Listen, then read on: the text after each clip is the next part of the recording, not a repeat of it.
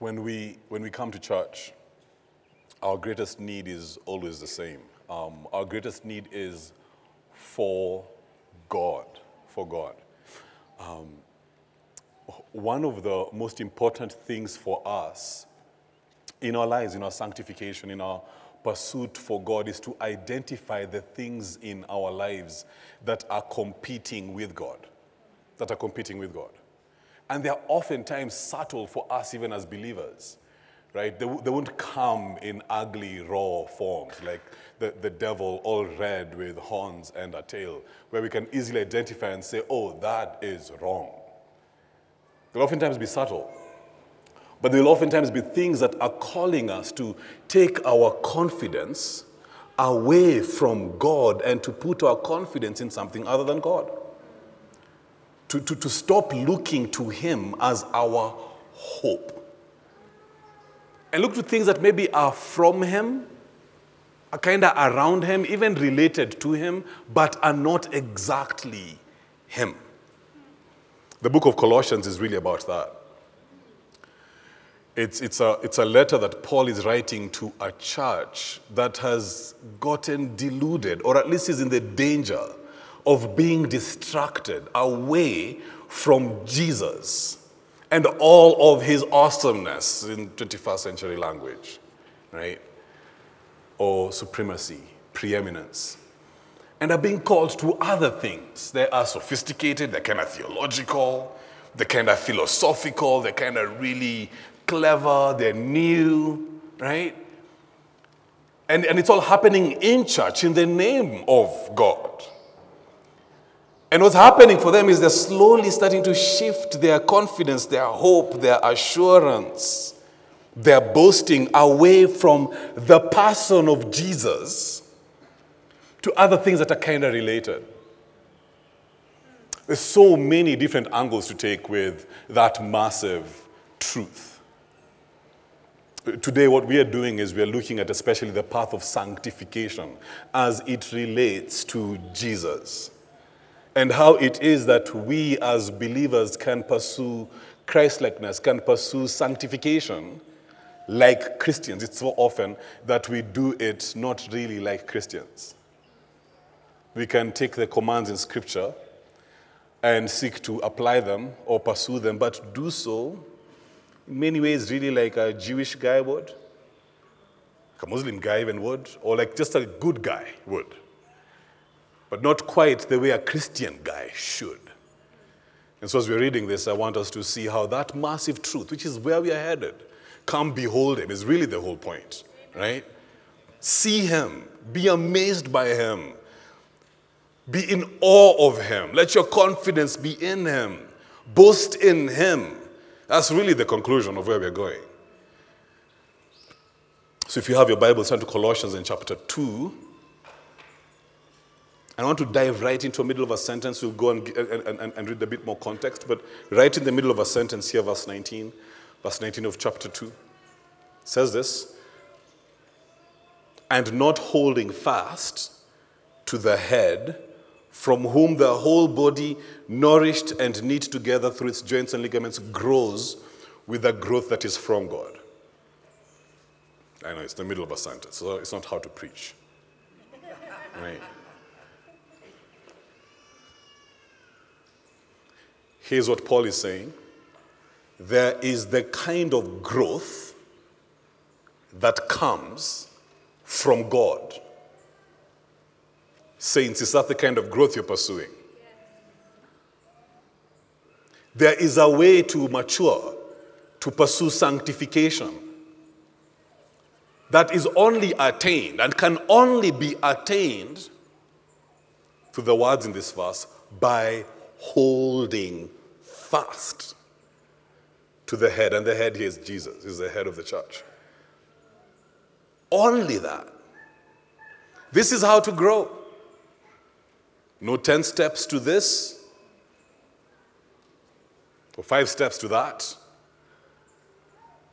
There's only one way to grow like a Christian. This is Christian sanctification. Here is how it works. You hold fast to Jesus. This is what the problem is in this church. They're holding fast to a whole bunch of things. Their path towards growth is through other things, other means.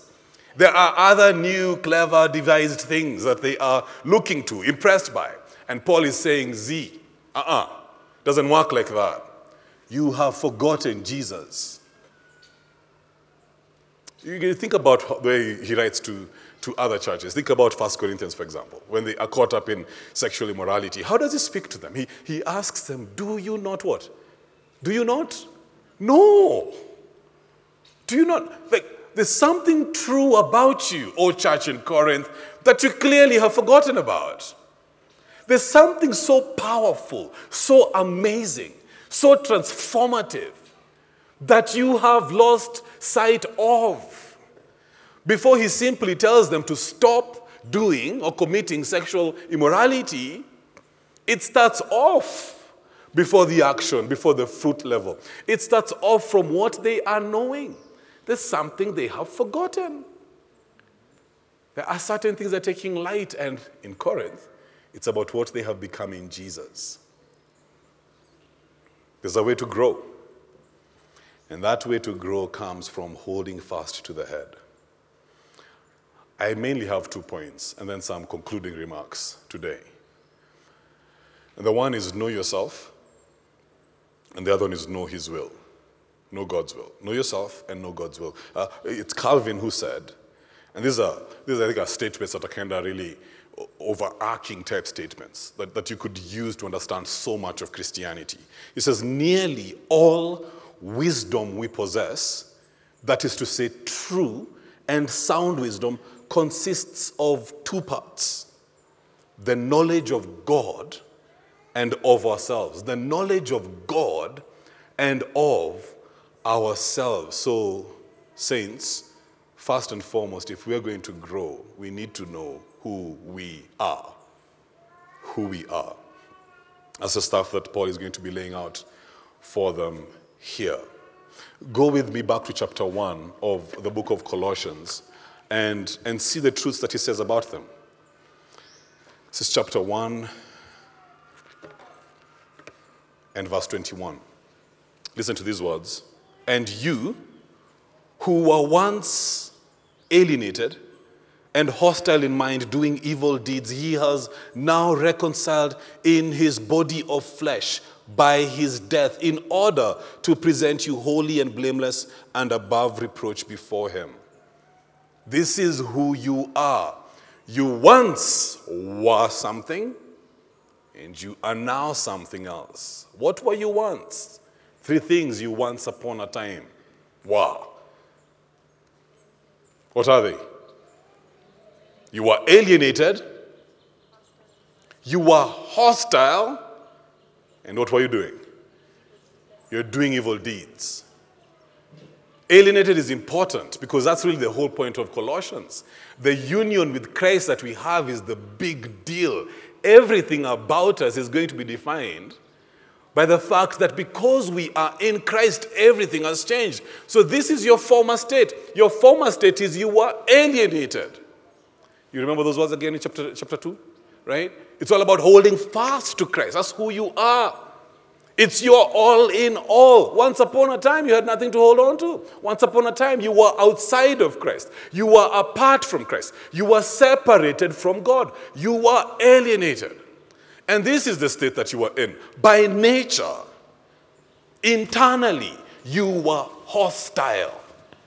And so, naturally, one who is alienated from Christ, one who by nature is hostile towards God, what would he be expected to be doing? Evil deeds. That naturally flowed out of that. As we talk about sanctification, it's important to realize that that was what your state was. Listen, there is no patching that up. We clear? There's no remedy for that through a 10 step process of destroying your bad habits. You need way more than that. Ac- accountability meeting on Monday mornings will not fix that. Because you are outside of Christ, alienated from Him, internally pro- you have a proclivity towards sin. By nature, you are a hater of God. Listen, when you hear unbelievers say things about God that are cute and nice, and so I'm like, well, that's kind of, he gave God more credit than I expected there. No, no, no, no, no, no, no, no. You're not getting it. It's because they have fabricated a God after their own image.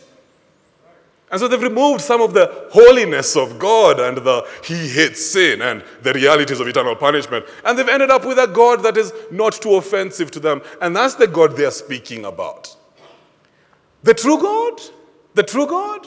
Or oh, their deeds are showing the fact that they are hostile against the true God, the God that is.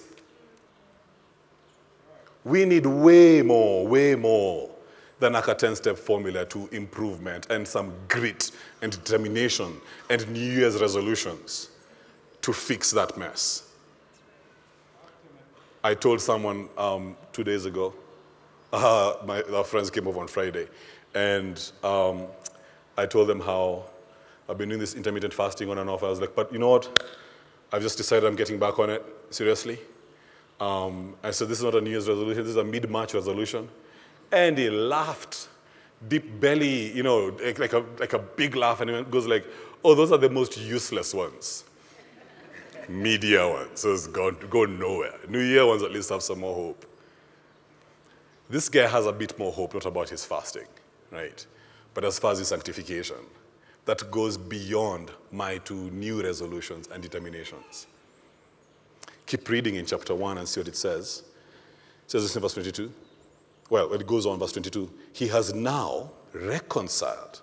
You who were once upon a time all those things, he has now reconciled in his body of flesh by his death in order to present you holy and blameless and above reproach before him.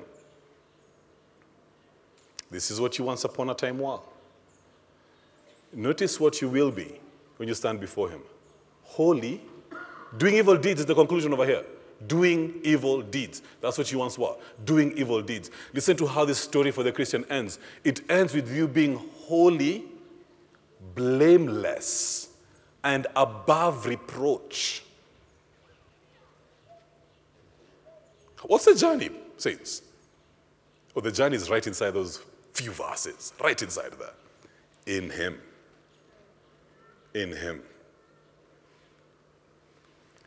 This Christ has reconciled you who was once upon a time alienated. He has allowed you who was afar off to be brought near by Him in Him. It is through the work that He did on the cross, the crucifixion, the, the, the tearing apart of His body. It is through our union with Him that we have now become new beings. So that where we were once upon a time hostile towards this God, we have become something entirely different. Those evil deeds is not what we are pursuing. He's brought us nigh. He has made us his own. We have been united with him in his death, burial, and in his resurrection. This is how now, as new creatures, as new beings, we are pursuing an entirely different life. If we are going to grow, if we are going to grow, we have to know ourselves. We once upon a time were something, we are no longer that anymore. In Christ Jesus, we have become something brand new. Go back to chapter 2 and keep listening to what he's saying about us. He's saying this, I'm going to do a longish portion here. From verse 8 See to it that no one takes you captive by philosophy or empty deceit according to human tradition, according to the elemental spirits of the world, and not according to Christ. Don't try and inform me with anything. I want to be re educated about who I am in accordance to Christ. Listen to verse 9. For in him the whole fullness of deity dwells bodily, and you have been filled in him, who is the head of all rule and authority. In him, also, you were circumcised with a circumcision made without hands by putting off the body of flesh by the circumcision of Christ, having been buried with him in baptism, in which you were also raised with him through faith in the powerful working of God who raised him from the dead. And you, who were dead in your trespasses and the uncircumcision of your flesh, God has made alive together with him, having forgiven us all our trespasses by canceling the record of debt that stood against us with its legal demands. This he set aside, nailing it to the cross. He disarmed rulers and authorities and put them to shame by triumphing over them in him. Here's a church being tempted to be told, hey, hey, hey, you become more spiritual, you become more holy by observing the commandments of the Old Testament, by giving yourself to the rules and regulations of the Old Testament, by circumcision, perhaps, by all of these external activities. Paul is saying, no, Jesus is enough.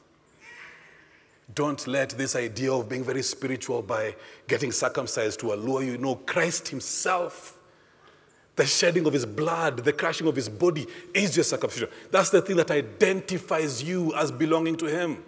Not a certain dress code or a certain lingo or a no. Jesus is your identity. This is your Jewishness. The fact that in Christ you can claim the very circumcision that Jews are claiming. Therefore, he's able to say, verse 16, let no one pass judgment Verse, 19, verse 18 let no one disqualify you. Don't try and point me to anything other than Jesus. He is my identity, He is my all in all. Look at chapter 3, verse 1. What does this mean for us now? We who can claim that even though we were once upon a time afar off, we've been brought nigh. We who were once upon a time hostile towards God, we've been made children of God. We who were once upon a time sinners, we have been cleansed and sanctified and forgiven. It goes beyond just the forgiveness of sins. In verse 3, it says, If then you have been raised with Christ, seek the things that are above, where Christ is seated at the right hand of God.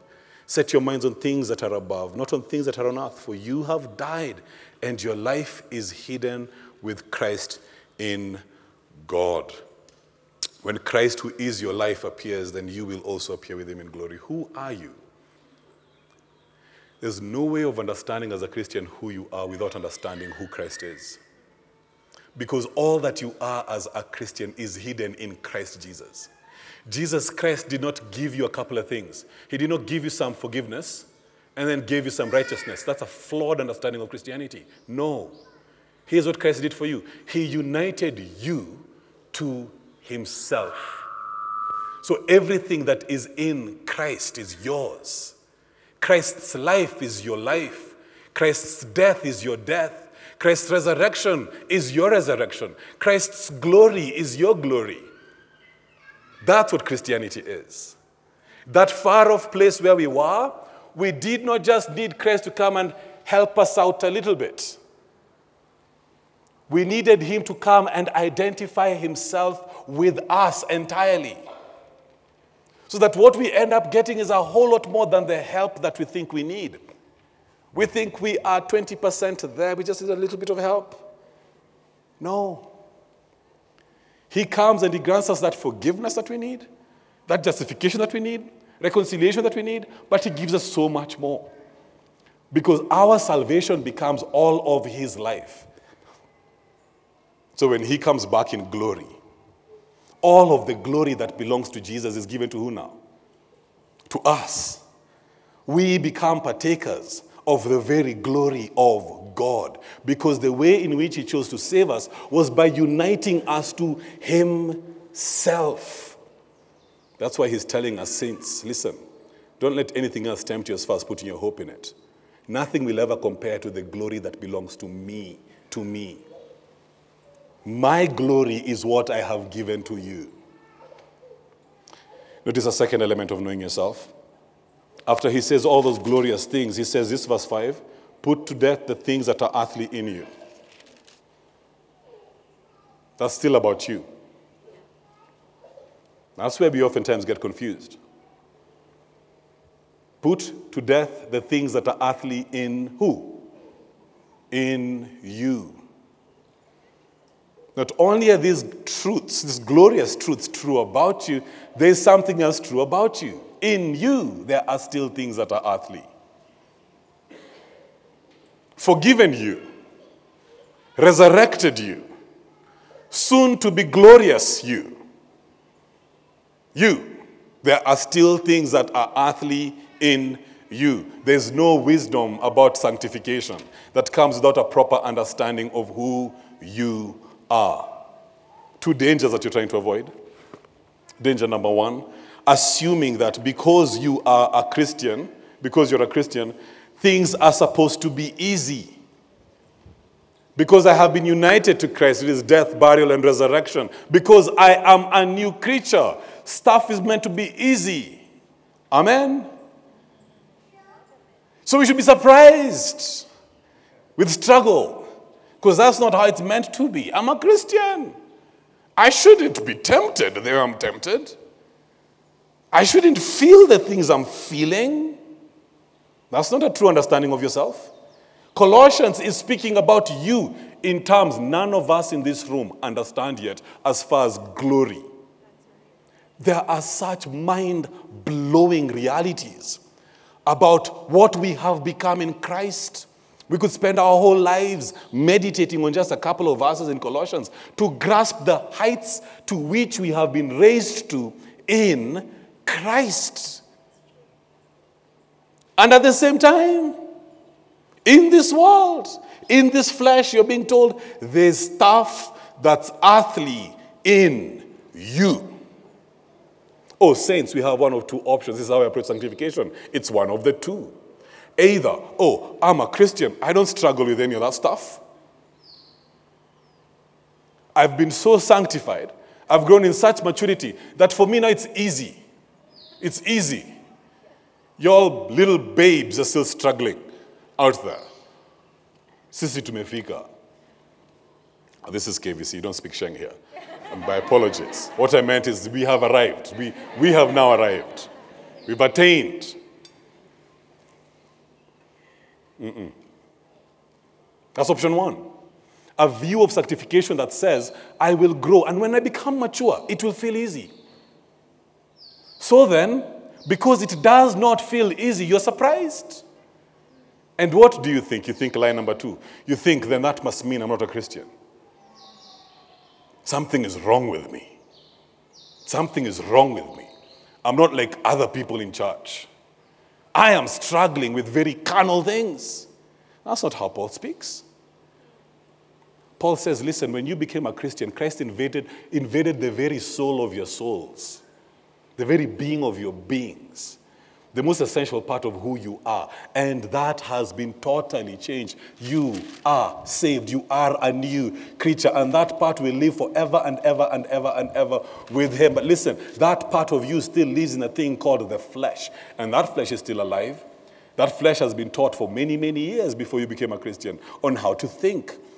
And that means a war has begun that did not, be, that did not exist before where once upon a time you were alienated, hostile, and doing evil deeds, God, Christ has invaded that darkness, that kingdom, and He has redeemed you, and He has established His throne. And guess what's going on now? War.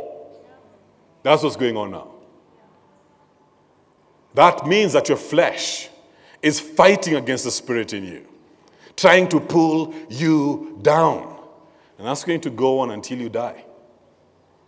That war does not mean you're not saved. That war does not mean you're not saved. You don't even look to the presence and the existence of that war for your assurance. You look to Christ for your assurance. And you say, He came, He lived, He died, He rose again. I'm a Christian. That's my only hope. That's my only confidence. That's my only boast. And you realize, look at this flesh. In it still exists all of these things. Listen to the list. It's not cute. Put to death, therefore, the things that are earthly in you. What's earthly in you? Oh, good looking saints this Sunday morning. Sexual immorality, impurity, passion, evil desire, covetousness, which is idolatry. On account of this, the wrath of God is coming. List continues. In these two, you once walked when you were living in them. But now You must put them all away. List continues anger, wrath, malice, slander, obscene talk from your mouth. And it's not done. Ataendelea. Saints, here's how you fight know yourself. Once upon a time, I walked in these things. Once upon a time, I was these things because I was alienated from God. Because internally, I was hostile to God. I am no longer that. So that even though these things are still in me, I do something with them that I did not used to do back in the day. Now I fight. Not to earn my salvation, not to make myself uh, uh, uh, acceptable before God. No. I fight because I have been given salvation. I fight because I have been made acceptable to God in Christ. I fight because I've been given new desires. I no longer have to sin. That power has been broken. I now can put up a resistance to sin. And so I fight from that place. On and on and on. I put to death. Know yourself. So, where are you? Are you expecting life to be easy? I'm closing my Bible. Don't get hope. We're not yet done. We have another point to go.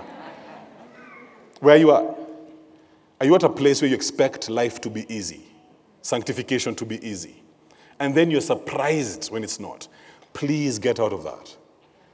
That's not a biblical understanding of sanctification. Two realities about you. I'm not asking you how carnal and dark and hard the desires you're struggling with are. I'm asking you, do you know what you are in Christ? This morning, despite that, that he saw all of that ugliness and sin and weakness, and he still came after you, pursued you, died for you. Do you understand that your standing before God is not measured on the basis of your performance this last week? It's not measured on how you feel. Do you feel very close to God or not? Oh my goodness, it's so much more objective. It is immutable. Because Christ's work in history will never be changed. Your standing before Him is guaranteed, it is assured on the basis of who Jesus is. And He's not surprised at all by the things that are earthly in you, or He knows them way better than you do.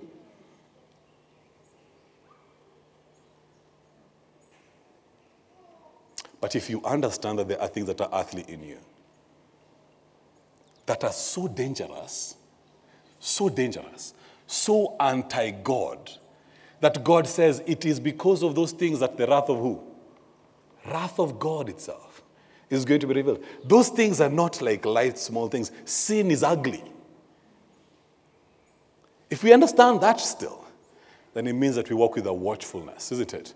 With a guardedness, with an attention not a carelessness, but rather a sober mindedness that understands sin is outside there. Oh my goodness, sin is inside here. I must not give my flesh any room, any ground. It will take every inch that I give to it. No sanctification apart from knowledge of self. The next one is a short point. Know his will. In fact, look at one verse right inside here. As he's speaking to them about this, look at verse 10 of chapter 3. Chapter 10, chapter 3, verse 10. What's this new life? What's your sanctification looking like? And have put on the new self, and which is being renewed in knowledge after the image of its creator. Here's the reality about you. Here's the new reality about you. Something is happening to you right now. What is happening to you? You're being renewed in what? Knowledge. You are being renewed in knowledge. This is what sanctification looks like. One, know yourself. I used to be one thing, I'm no longer that thing. I am in Christ, but even though I'm in Christ, I still have earthly things in me. My assurance is the fact that I'm in Christ. My watchfulness, attention, guardedness, war is on the basis of things that are earthly in me are still there. Two, know God, know His will. His will is huge. Anytime the Bible speaks about the mystery, the mystery, Ephesians has a ton of this stuff in chapter 1. What's God up to? What's God doing? What is His will? Not His will about whether you get that job you applied for or not. I'm sure that's part of it because His will is hyper integrate. It encapsulates everything. But in chapter 1, it speaks about how God is reconciling all things to himself. Think about sexual immorality as an example, one of the things that he mentioned. Notice how he, he summarizes those sins as what? Which is what? Did you see that? A long list of sins and it says, which is what? Which is idolatry. Kind of summarizes them like that. Huh? Do you know what all these sins are? Impurity, da, da, da, all, all those things are simply this worship of a false God anger, malice, all those things are simply a rejection of who God is. Do you know what sanctification looks like? Me knowing who I am and me fighting, I am fighting on the basis of a proper understanding, of a proper knowledge, a biblical knowledge about all things. Take sexual immorality. For such a long time, we have been bombarded, we have been walking in a lie adverts, movies, cultures are all saying sex outside of marriage is, is casual, it's, it's, it's fun, has no implications. It can be had with anyone with no cause for concern. That's simply every single movie out there. It's saying that to you. We've managed to kind of work our way around it, right, and still enjoy the movie.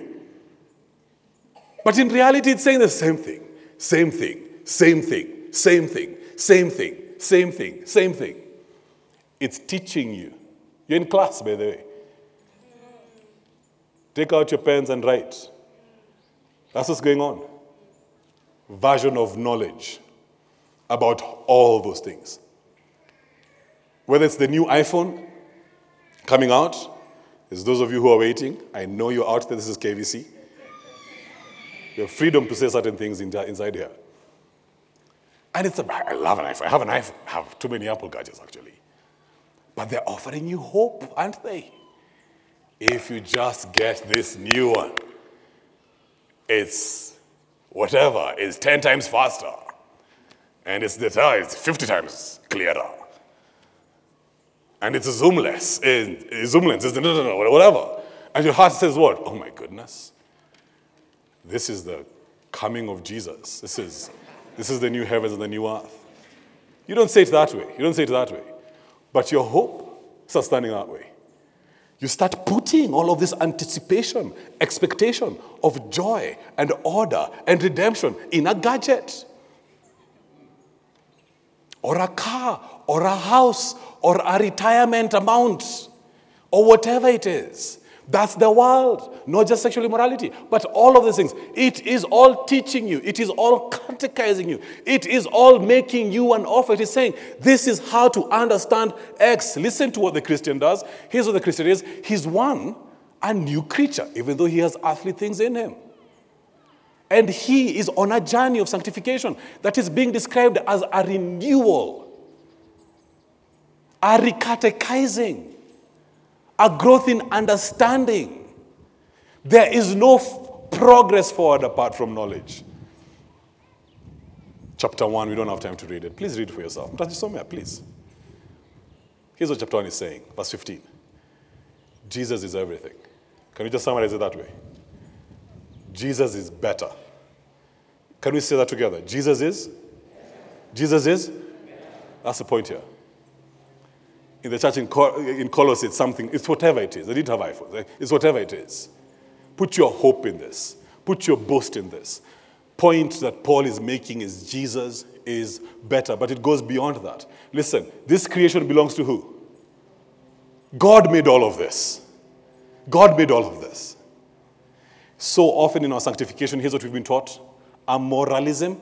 That's how I've grown up. Moralism that basically says all other things are evil, just read your Bible. So that becoming a good Christian and sanctification means say no, no, no, no, no, no. The longer your list of things you're saying no to, the more holy you are. Amen? A nice looking car, you're starting to slip. You went on vacation where? Mm-mm. Vitu za dunia the things of earth.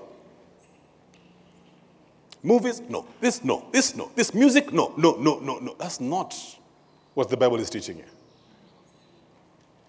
I have to read it. I think I have five minutes. Let's read. You have to read this. Colossians chapter 1. Colossians chapter 1. Verse 15. He is the image of the invisible God, the firstborn of all creation. If you mark down the number of times the word all is used, it's pretty awesome. Just all. Devil owns nothing, by the way. Owns nothing. For by him all things were created, in heaven and on earth, visible and invisible, whether thrones or dominions or rulers or authorities, all things were created through him and for him. He owns it all. But notice this, verse 17. And he is what? He is before all things. Nothing that has been created by him is more awesome than him, is better than him. Nothing. He's before all things, and in him all things hold together. Marriage, sex. Genesis 2. Who made it? Who made it? God did. Not Playboy. God made it. God did. And He made it for the covenant of marriage as a celebration of one fleshness, of the union that they have entered into. Let's continue. Let's continue the story. God made this. It is from Him and through Him and to Him. We keep reading about that narrative. Chapter 5 of, of, of Ephesians. This beautiful union called marriage and the covenant is but a what? Is but a sign. It's a mystery pointing to who? To Jesus. To Jesus. To Christ and the church. This means that this gift that God has given to marriage at its height, the best form possible, is but a sign, a shadow, a faint taste of the pleasure that God has called us to in Himself. The pleasure that God's people will know in Christ forever and ever and ever. Food. Who likes food in here? I'm KVC. I have so much freedom today. This is, I'm sure half of you guys are foodies. My wife is a foodie. I did not know the word foodie until I met my wife. I grew up in Ongata Mtura is the food we eat there. And things called ngumus. Ngumus. Explain these things in the future for you. You come church, right? Great food is great, isn't it? It's awesome. It's awesome. And you put a, a spoonful of whatever it is. I, I use the illustration of mandazis when I preach a sermon last. And the nice ones, the, the coastal ones, right? That are like manna they melt in your mouth, and your, your, your taste buds are activated. And certain parts of your taste buds that have been dead their whole life because of your githeri eating are awakened. And there's, a, there's music going on in your mouth. It's music. There's no other word for it. It's like an orchestra has broken out in there. There's a, and you're just like, mm. The texture, the different spices, the aftertaste that can't come until you've actually swallowed and then a, lingering the aroma that's coming both through your mouth and, and, and also through your nostrils because of that. That's awesome. Who made this? This is all a gift from who? Can you imagine that God was so good that He made you with taste buds to experience all of that? He could have created mankind with an IV thing over here. Just stick it and get the juice for the day and move on. God didn't do that. God, in His beauty, in His amazingness, created a creation with all of that, giving us that ability. That's from God, not Satan. So when I eat my mandazi, what am I supposed to think? How amazingly good was that mandazi? And how good is God? that in His providence He led me to this house. And in his eternal plans, he gave me these taste buds and an ability to be able to delight in something as small and even silly as a mandazi. Saints, how much more is who? Is Jesus, is God compared to a mandazi. This God who gave me these taste buds, He created Ken in His whole being for Himself. So that in the enjoyment of this little mandazi over here, I can experience a goodness that points me to the eternal, the divine goodness of God. Oh my goodness, it beats the goodness of a mandazi, doesn't it? What does sanctification look like? Avoid mandazis, they're bad for you.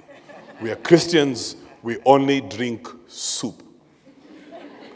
That's morality, that's moralism. That's moralism. Or oh, you never take a trip out of Nairobi, you never see creation, its beauty. You don't enjoy food or a certain drink or anything. No, it is no, no, no, no, no, no, no, no. You're giving the devil way too much power, saints. As my mind is being renewed in knowledge, it says this you know what? All of these things are created by God, through God, for God. I don't need to take a mandazi and have a whole bucket of mandazis. That's confusion. That's confusion, saints. You're using creation the way it was never meant to be used. I'm a Christian. I don't need to give myself over to gluttony. What can I do? Enjoy my mandazis. I won't give you a number. You always want numbers. Eat your mandazis and move on. Isn't that the same truth about sex? I wasn't made for it. The world has basically done the very same thing we're saying about a bucket of mandazis with that gift from God of sex. And it is advertising and yelling from the rooftops. More and more and more of it. This type and that type and this. And it, there's a self destruction that is coming to humanity because of that. The saint is able to say, I don't have to have it. If God calls me to singlehood, I don't have to have it because it is a signpost pointing to God. If I live the rest of my life without eating another mandazi, it does not mean that God has denied me of goodness because goodness comes from who? From Himself. I'll read one last verse and we'll pray. Listen to this how, how Colossians chapter 3 ends. It doesn't end, but this section ends that we're, that we're looking at. When it's speaking about sanctification, listen to how it's concluding it. Verse 17. And whatever you do, whatever you do, in word or deed, do everything in the name of the Lord Jesus, giving thanks to God, the Father, through him. I see how a vision of sanctification is meant to be. If chapter 1 is saying that in Christ, what things? Some things? The church things. Uh uh-uh. uh All things belong to him. I cannot grow in my sanctification without understanding the knowledge of God's will revealed and for all things. So that one of the things that is happening to, to, happening to me as a new creature, point number one, know yourself. One of the things that's happened to me as a new creature is that I am growing in knowledge of how to relate to all things. All things. That's what I need. I, I cannot survive with a few rules. Don't do and don't do and don't do and don't do. I need to have an all encompassing vision for all things and realize that they are all from Him. They are all through Him. They are all once again back to Him again. So I don't need to misuse them. I don't need to overuse them. I don't need to, to replace God with them. No a proper use of them. I love football. There can be something like too much of it, isn't it?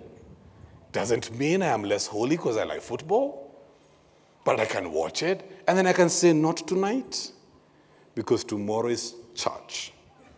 Amen. I will wake up tomorrow morning and check the scores. What gives me the power to do that? is to be able to watch a game like that, actually enjoy it, and simply be able to say, but this is not my source for everything. My entire hope does not lie on whether my team wins or loses. You can look at all of the things that the world is begging you with, pleading you, and you can say, you know what? I am already in Christ. And in Christ, all of the fullness of the Godhead dwells bodily. That means I am complete in Him. My experience of all other things in life simply helps me delight in Him more, simply helps me enjoy Him more. He is what I need. He is what I want. He is my joy, my peace, my hope, my boast, my confidence, my all in all. Be ye sanctified, saints, by knowing who you are and by understanding His will for all things. That we would not be those who use creation to replace the Creator, but rather use creation to magnify and glorify the Creator. Father, we pray that you would help us towards these ends. We have been taught by our flesh and this world for a long, long time a different way to think. And we need your help.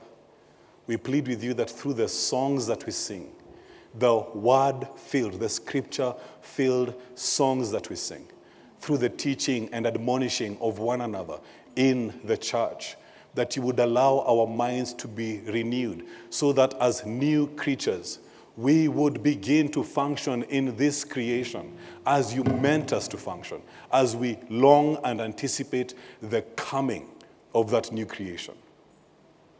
We ask that you would accomplish these things for your glory in your church. In your son's name we pray. Amen.